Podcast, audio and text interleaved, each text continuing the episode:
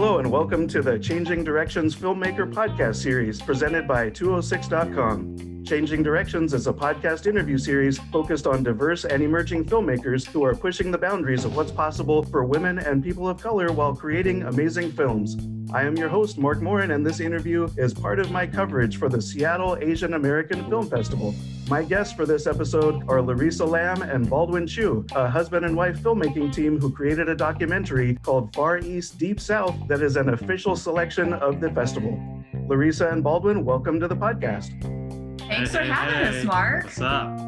Yeah, thanks for being here. Now, this documentary, Baldwin, is actually about your own family history. And from what I understand, it started out as just a family film project, which then turned into a short film and eventually the full feature film. So I think that's a good place to start. So, how did the movie evolve from that original idea of going to Mississippi to what we end up seeing on screen?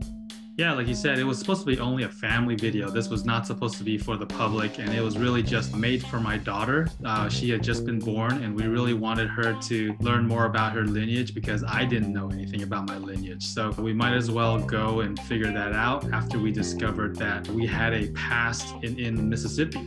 Yeah, and it was just a family vacation. We never intended to make a film when we first set out there. In fact, we didn't even know if we were going to be able to find the gravesite of Baldwin's grandfather and great grandfather to pay our respects, which was the impetus. And we figured at the least we'll go to, you know, we'll go to Graceland, visit Elvis, you know, try to find a cemetery and have some really good Southern food and then call it a day and go, you know, go back to California, which is where we're from. And, and lo and behold, as the events unfold in our film, is that we end up discovering so much more than just Baldwin's grandfather and great grandfather's grave, but mm-hmm. this whole untold, or little known, I should say, history of the Chinese in the Mississippi Delta during segregation and even the impact of the Chinese Exclusion Act on Baldwin's family. Yeah, the story the two of you end up telling has so many revelations and so many moments of discovery. Some of it is super exciting, some of it is sad, and a lot of it shows the harsh realities of American history that a lot of us don't really know about. So, what does it mean to you and your family to be able to share all of these discoveries and moments? Well, I mean, it's kind of a mixed bag because I mean, it's it's hard to have to realize that our history is pretty dark in this country. But then there's light also knowing that our country still has freedoms and it has opportunities for us to correct those wrongdoings in the past and it gives us opportunities to make things better. So, I think it would be a darker place if we didn't have the reality that we can continue to move forward. But something I like to really say is that, you know, we really need to understand and know what happened in the past in order to understand how we got got to where we are today. And only then can we actually go out and create a better future. Absolutely. Now, I guess maybe this is a question for you, Larissa, as far as like how the story came together from a director's perspective. Mm-hmm. It's really kind of the overall narrative is is Baldwin's, it's your father's story from beginning to end. At what point did you say, okay, there's a bigger story here? And then what were the decisions of how to put that story together? Yeah, that was a, that's a great question. It was definitely a journey for me. Um, my background is actually in the music industry. Um, I'd written the music for television and film. I've been a recording artist artist. And so going into film was actually a new foray, even though I had produced, you know, short form videos, music videos, and and TV. But you know, I think the storytelling is is what mattered to me. And it's we joke like our director and Baldwin, we decided it was actually my idea to do documentary, and so we had brought on an editor, and they had tried to put together, you know, something for the short. And I looked at the first cut and I said, oh no, this is not going to work. and so what I really wanted to do was take the audience through what we experienced. You know, in, in a sense, the audience is seeing what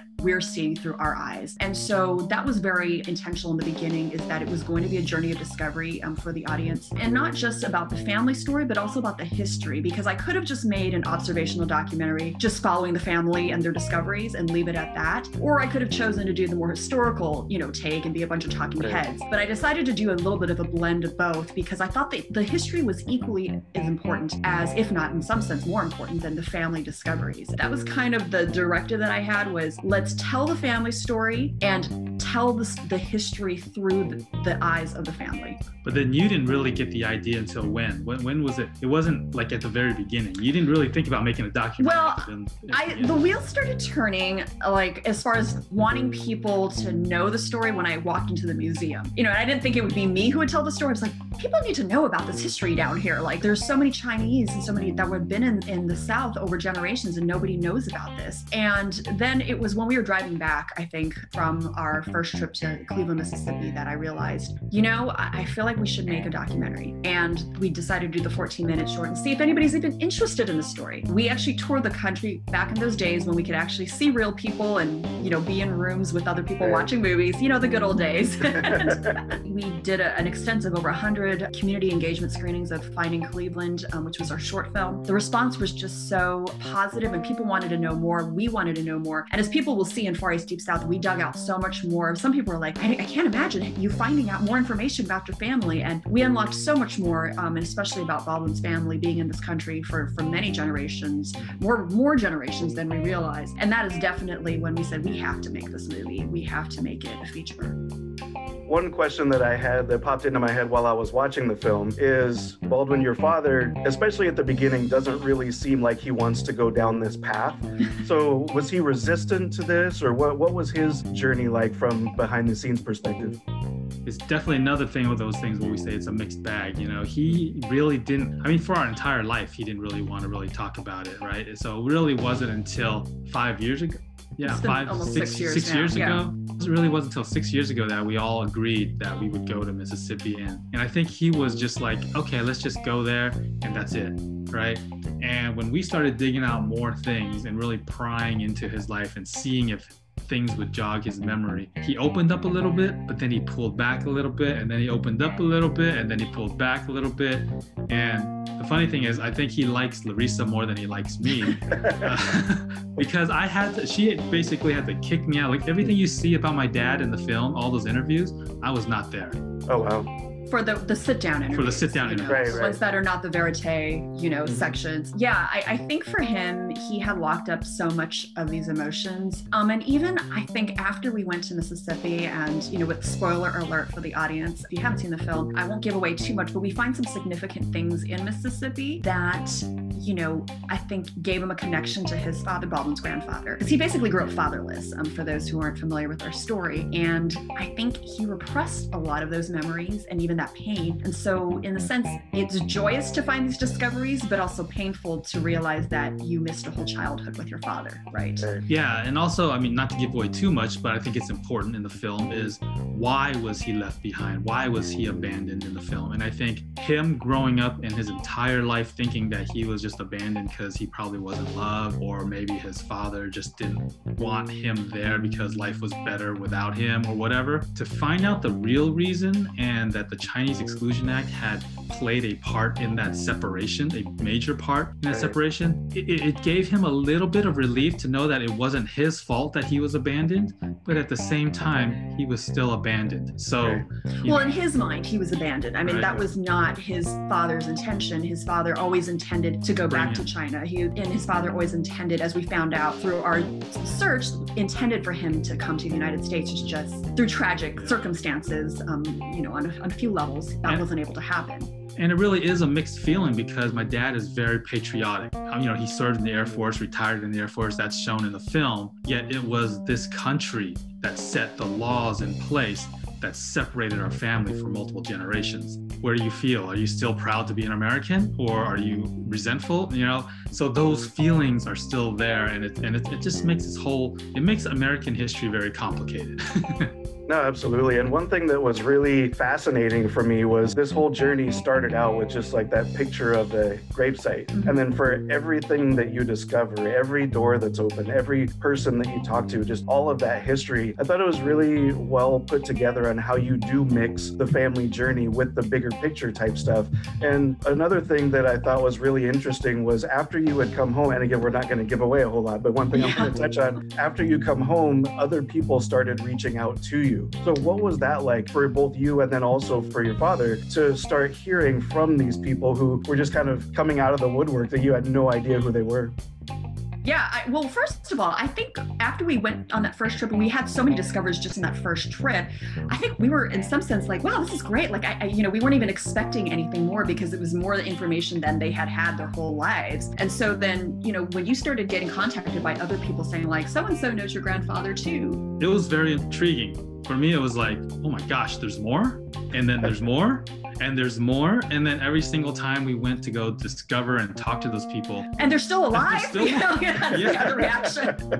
right, yeah, right. So for me, I was like, let's let's hunt this down until we can't hunt any further. You know? Get them while they're all still alive and they can all remember. And so yeah, that's began. You know, it, it took several years in the making, but we were able to locate a lot of people that had, and you know, we show many of them in our film that had very vivid memories. And I think what was really poignant was how there were specific things. Like there was the woman Rachel Tate who recalled her grandmother was given these flowers, these paper white bulbs Mm, that yeah. were brought over by Baldwin's grandfather in China, and then those flowers were still in Mississippi, growing to this day. Yeah, it's like a part of my grandfather still is alive. Yeah. right, Wow. in Mississippi. Yeah. and then there's Happy M, who um, spent a lot of time in their store, and that there's like lovely story about his grandfather picking him up from school or taking him home from school because his own dad would forget to pick him up. yeah, he seemed like a really fun man to talk to. He's, he has great personality. Yeah, yeah. Now- so yeah, those those story those types of stories really, you know, I think brought together in a sense his grandfather's life. You know. Yeah. Right. Yeah, and that, that really speaks to, in a lot of ways, if you had mentioned your father having a belief his entire life that wasn't necessarily true, just based on the fact that he didn't know what the reality was. And I think that really shows, just as human beings, how our brains fill space with all kinds of, you know, dramatic stories and theories and ideas when we just don't know. So I think that was one of the main things that I saw your dad struggling with was yes, he was getting information, but it was conflicting. It just seemed like there was a lot of emotion there. And I think that leads to a lot of the things that we're dealing with in today's world. And, you know, in the last year with the protests and the, you know, th- there's been recent news again with the attacks on Asian people, uh, just random attacks in the streets. You know, I found a PSA video that you made last year basically asking people to be kind in the wake of COVID 19 and the violence towards Asian people. And I feel like the history you show in the documentary has a direct correlation to the ignorance and hate that you address in the video. Now, you've created a lot of fun content for YouTube and your social media. Now, this video has more of a serious tone, yet it still maintains your personality at the same time. So, can you talk about that a little bit? Yeah, I mean, I wish we didn't have to make these videos, right? And Right. sadly, they're still relevant today, and not enough people are watching it and listening to our little daughter holding up signs saying, Right. be kind. The PSA, you know, I'm singing I Will Survive, um, you know, as mentioned, and, and Baldwin beatboxes, he's a, you know, rapper beatboxer. and we enlisted our daughter, a cute little daughter, to send that message because I think sometimes when we're shouting at each other, people don't listen. And so we wanted to, to use a way that was very evocative and throwing in a cute kid is That's the a way to win over. There we go. Yeah. yeah, to to soften up this idea of racism. But really, what you were talking about as far as the history, it's the lack of history really that Right. we're learning, or you know, it, it- that we didn't learn in school. Couldn't learn. Right. Couldn't learn because people didn't know the story or never told the story, and that's what we're trying to help change. As you know, your podcast has changed directions. We're hoping to change the direction of the education system so that we aren't having these repeated incidents where people are telling, you know, people who look Asian to go back to their country or that Right. they don't belong here, and they don't realize like that our lineage in this country is just as long as somebody that's Western European. Right. Um, and in some cases, you know. Baldwin's family, you know, he's now realized he's the fifth generation, and our daughter would be the sixth. And you know, there's many very public figures that don't even have that long of a lineage that you would think is quote unquote American. right. Um, and so that's what we're hoping to change. Yeah, really Um, want wanting to normalize what it means to be American. You know, Mhm. we, we live in a country that we're very fortunate to be a mix of so many different countries. You know, so Right. many, oh, everyone is a descendant or an immigrant or descendant of an immigrant. So it's it just shows that we really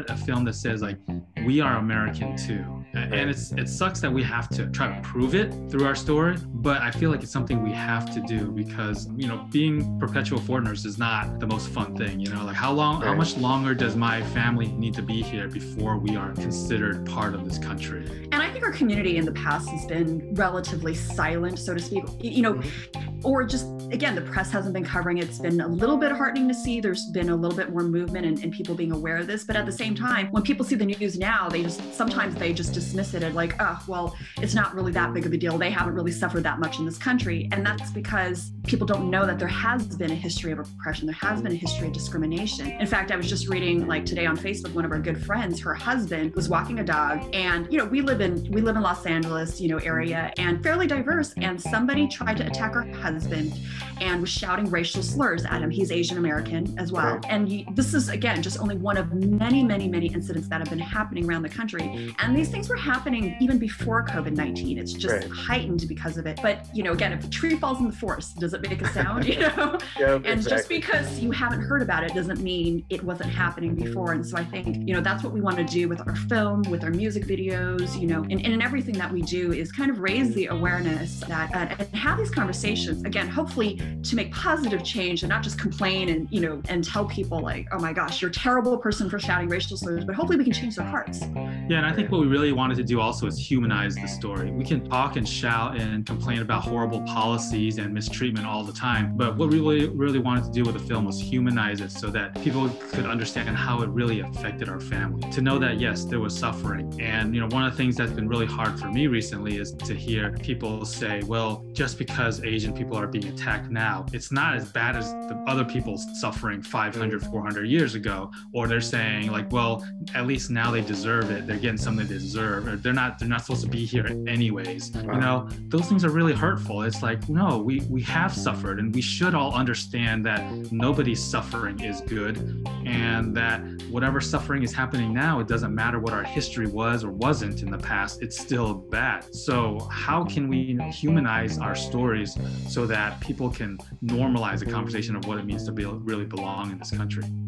No, absolutely. And one of the things that you touched on as well just a moment ago was it's not just about having the arguments or just having positive communications. Like we're talking now and we're bringing awareness to it. Hopefully, people will listen to the podcast and learn something. But it's really about taking action, is what's going to cause the change. And I feel like that's where your documentary comes into play, your PSA video comes into play. And I've seen in the last year, especially in the conversations that I've had, other filmmakers, like, you know, there's a documentary called The Donut King, which, you know, mm-hmm. oh, yeah. yes. Loved yeah, it. yeah, I interviewed Alice Gu cool. a couple months ago, and just uh, so much history there that I had no idea. And you know, I've I've always seen these donut shops, and I it was always interesting to me that it was there was usually some Asian family that was running it, but I had no idea what that meant and what that story was. So to start seeing your story and and her story, or you know, the story that she told, and even a, a TV show like like Warrior that is based off of Bruce Lee's Bruce Lee, right. right. Mm-hmm. really goes into that history in San Francisco of how Chinese people and other Asian Americans were treated versus the different ethnic groups and how that there's just so much going on there that I'm really happy to, to see these type of things come out. So I'll say thank you to everybody that's doing that, including you for making this documentary. A couple other things I, I wanted to, going back to that PSA video, there are a few other things I learned from my research and finding that video. So Baldwin, we touched on this earlier. Your beatboxing skills are definitely legit. I, I enjoy it. Oh, thank you. now, we see in the documentary, uh, hip hop is a big part of who you are, and you found ways to incorporate it into your life. And you mentioned to me that even your song is in the documentary. Can you talk about what that means to you to be able to have that as something that you put out there? Yeah, I mean, for, well, for one thing, we didn't have to worry about licensing my music, so it was a lot easier to just use my music. Yeah. Uh, but you know, I chose the song not just because it was him, but I thought the lyrics you know, because he talks about how in the in the section that we stuck in the film, you know, mm-hmm. lyrically he was talking about how people always mistake you for being, you know, Vietnamese or Filipino. Yeah. They think we're all just the same, right. you know, but I'm American born Chinese. And then it was it just fit in with that establishment. And also as a counterpoint to, you know, the other theme that runs through our film is the generational gap between his father and him, where, you know, he's the younger generation into hip hop, all the Amer- quote unquote American culture. His dad's a little bit more traditional and there's some conflict there. So and I think that we got to highlight that a little bit in the film. Yeah, definitely. I mean, we, we knew that this was not just a film about history of our country, but history within our own family. And that I think people need to understand that there's a difference between different generations. There's different generations of Asian Americans, and each generation that is here longer is different from the previous. And even within our own Asian community, there there are struggles. Even within somebody like say Chinese, I mean, like being first generation Chinese born overseas, you have a very different perspective and outlook than somebody who's, who is American born. Right. And that's one of the things Yeah. we wanted to highlight as well. it goes back to our identity you know like people don't understand that we struggle with not being american enough in america even though i've been here for five generations my daughter's going to be here for six generations she probably is still going to struggle with being not american enough to be american but Right. then she's also not chinese enough to be chinese. So we're stuck in this weird middle place of where do we belong? And i think a lot of people don't understand that this is a struggle for pretty much all asian americans that we don't belong and we haven't belonged in our 500 years of history in this country you know? And people don't realize that yes asians were here 500 years ago. Yeah, it's like we want to You know? we want to embrace and pay you know tribute to our heritage and obviously keep that, but yet at the same time, you know, be accepted as Americans. So we're not saying abandon your Chinese side. Sometimes when we share this, people are like, "Oh my gosh, you're just denying." All the Asians are like, "You're just denying your heritage. You're not identity." No, no, no. That's not what we mean. What we mean is like you know we have friends that are Italian American and like they they're proud to be Italian American and they get to kind of live both being Italian and American or Irish American friends that are very, you know, Irish American. Um, but somehow for us, we have sometimes we feel like we have to choose one or the other and not coexist at the same time. And I think, you know, there's that happy meeting of, of being both Chinese Yeah. and American. And someone in our film says it, Martha Wing, where you can be both. yeah and i think that's the beauty of america you can be proud of being both but i think asian americans have always been in a weird place where you have to choose right and either one you choose is wrong so that's a struggle and i think people need to understand that that's a struggle and we don't want it to be a struggle anymore No, absolutely. Thank you. Now, Larissa, I learned that uh, you had mentioned this earlier as well, but I learned that you are an international recording artist and you've worn many different hats all over the uh, entertainment industry. So, is directing something you've been wanting to add to your resume, or was it just totally something that came out of this project? You know, it's interesting. I think in the back of my head, I, I knew eventually I would maybe want to direct. Um, I had done some directing for theater, for I'd written and- directed a couple of plays way back when. But music was really kind of my first passion. And, you know, having worked into, oh my gosh, I'm to like give away how old I am. I started when I was two, but I worked in music for like 20 years. Um, and I think the story just fell into my lap that it made sense for me to tell the story. And, you know, kind of moving forward, I do have ideas for other stories um, that I would like to direct. And in some cases, it might just be Baldwin and I, you know, being uh, producing partners, just producing and working with other directors. But I do see myself moving forward after kind of the success of Far East, Deep South, and Finding Cleveland, you know, staying in the director's chair. I'm, I'm still doing music stuff. I don't think I'll ever abandon being a musician and, and writing music, but certainly I have an added title. she really also likes telling me what to do. So like ever since we were together, she's already been directing. So it made natural sense for her to aí. Keep on directing. Yeah, yeah. That's what he likes to tell people. That's exactly what a director gets to do. I get to tell other people what to do. So yes, that's I mean, that, that's really all there is to it, right? So, you have years of experience. yeah. exactly. My whole life was preparing to be a d- director. Yeah. Our whole marriage was preparing. now, now with that marriage comes a family, and the other thing I noticed in that PSA video, as well as uh, like a one-minute interview that you did with your daughter, is she is a superstar in the making.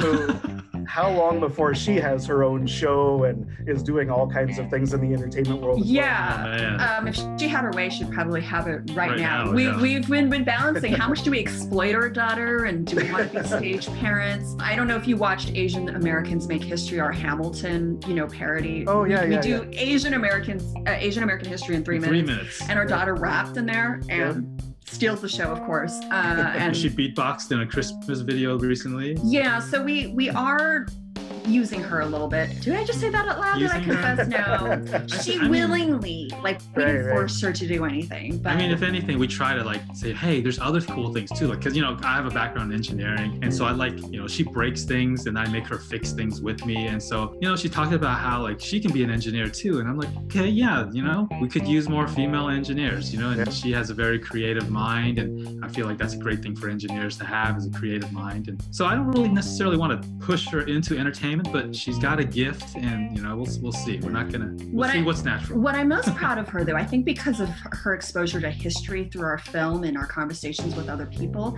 she actually has a thirst for knowledge for history, which I know I personally never did as a kid. Yeah, I didn't either. She's seven years old, and she's like consuming biographies. I mean, at the seven-year-old level, right. and she knows more historical figures than I bet you, like an average quote unquote American does. You know, at seven, and so she's just naming people off left and right that I, you know, I don't know who she. Some of them I don't even know, but she already knows, like Amelia Earhart, Frederick Douglass, Rosa Parks, Harriet Tubman. I mean, she's going on and on. She even knows who Confucius is. yeah. wow. We she knows about Wong Kim Ark because of us. I mean, she so she hopefully will take that torch in terms of educating the next generation of history that isn't normally told.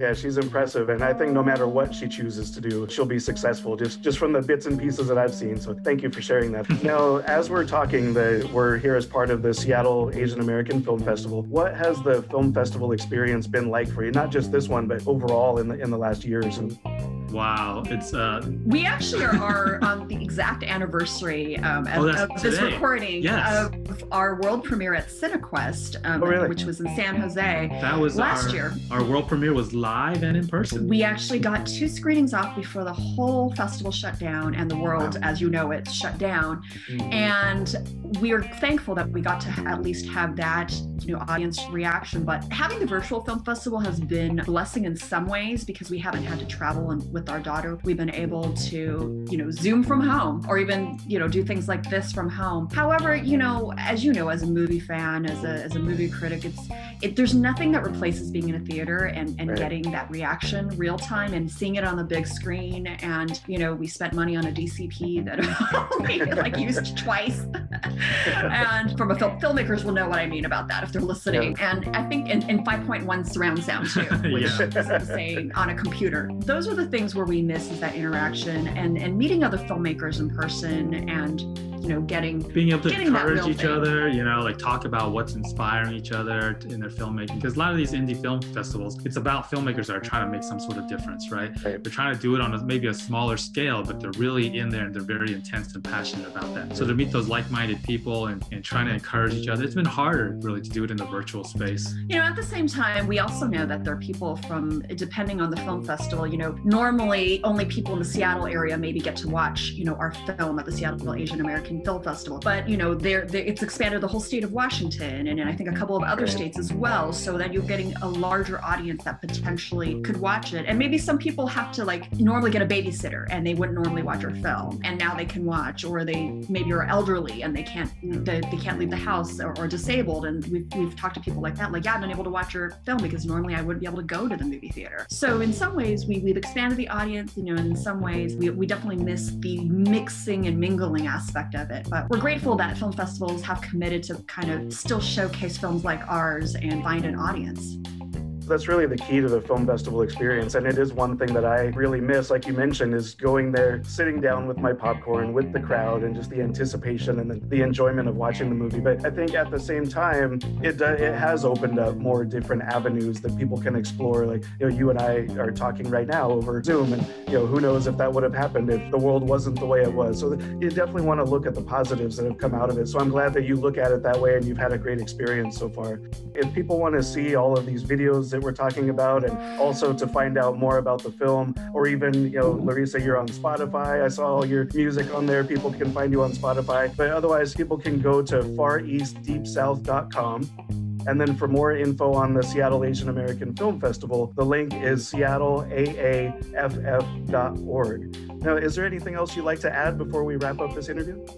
Um, yeah, I mean, definitely follow us on social media as well. You know, our film, we're individually, we're, we're on Instagram and Twitter and Facebook. And we also host a podcast too called Love, Discovery, and Dim Sum, where we kind of expand on some of these topics that we touch upon in, in the film and also, you know, sharing about race and, and cultural identity through our Asian American lens is pertains to historical events and, you know, current events. So if people like kind of the topic and subjects like we kind of cover here, please check out our website or check out podcast podcast.loveanddiscovery.com, otherwise known as Love, Discovery, and Dim Sum Podcast. You can subscribe, in addition to having, obviously, change directions. Changing directions or change directions? Changing directions. Yeah. Changing directions, Yeah. right? Yeah. So make sure you subscribe to both of our podcasts. Yeah, certainly follow us on our mailing list at Far East Deep South. Oh, we have a big announcement to make for those who cannot watch. Uh, Well, Seattle before we get to that, Oh, okay. I was going to say if you don't if you don't get to there and you go to a university or college, your school can actually license our film because we do have an education distributor already, and several universities have already picked up our film. You can get more information about New Day, which is our distributor, our education distributor, on our website fareastdeepsouth.com. And I think the message you want, the announcement you're trying to say is what? Well, for those of you who are not able to watch at the Seattle Asian American Film Festival, you're going to get to watch a, you can watch a version of Far East Deep South in May. It'll be a little bit different. The Seattle has the full version of our film, but we will be going on PBS World Channel in May. Oh, wow. So go to our website for updates. We'll Um, be we'll be making a more of an dates soon. official announcement soon. So more people will be able to watch our Yeah. film. But don't wait till May because you're No. not getting the full version in May. Yes, it's a, it's an Right, right. edited version, so you'll you're special if you watch at the Seattle Asian American Film Festival. And certainly, you know, just like Baldwin mentioned, our overarching goal is really to help broaden the way American history is taught in our schools to be more inclusive of the Asian American experience. And certainly with our film, we all learn about segregation and the American South, and we'd like to see the Asian um, narrative included in that. And so please go to our website if you'd like to and reach out to us if you'd like to bring our film into schools. We would more than be happy, we more than happy to help you out with that. And yeah get our film into all the universities social their uh, their media libraries and let this be a part of regular you know history curriculum that um, you know students can start learning and not have to wait till film festivals to watch they can do it in school right away we're gonna get them young. yeah teach them early Absolutely. Thank you for sharing all that. That's amazing information. Larissa Baldwin, I love the film. I love your positive energy that you put into your lives and careers. Thank you so much for speaking with me today. Enjoy the virtual festival and all the best to you and your family. Thanks so Thank much. Mark. god bless you guys This is the Changing Directions podcast series presented by 206.com. Changing Directions is a podcast interview series focused on diverse and emerging filmmakers who are pushing the boundaries of what's possible for women and people of color while creating amazing films. Please subscribe, leave a review on iTunes, and share on social media. Any way you can support the podcast is very much appreciated. You can find every podcast episode and all of my movie reviews, including my review of Far East Deep South on 206.com. Thank you for listening to the Changing Directions podcast series presented by 206.com.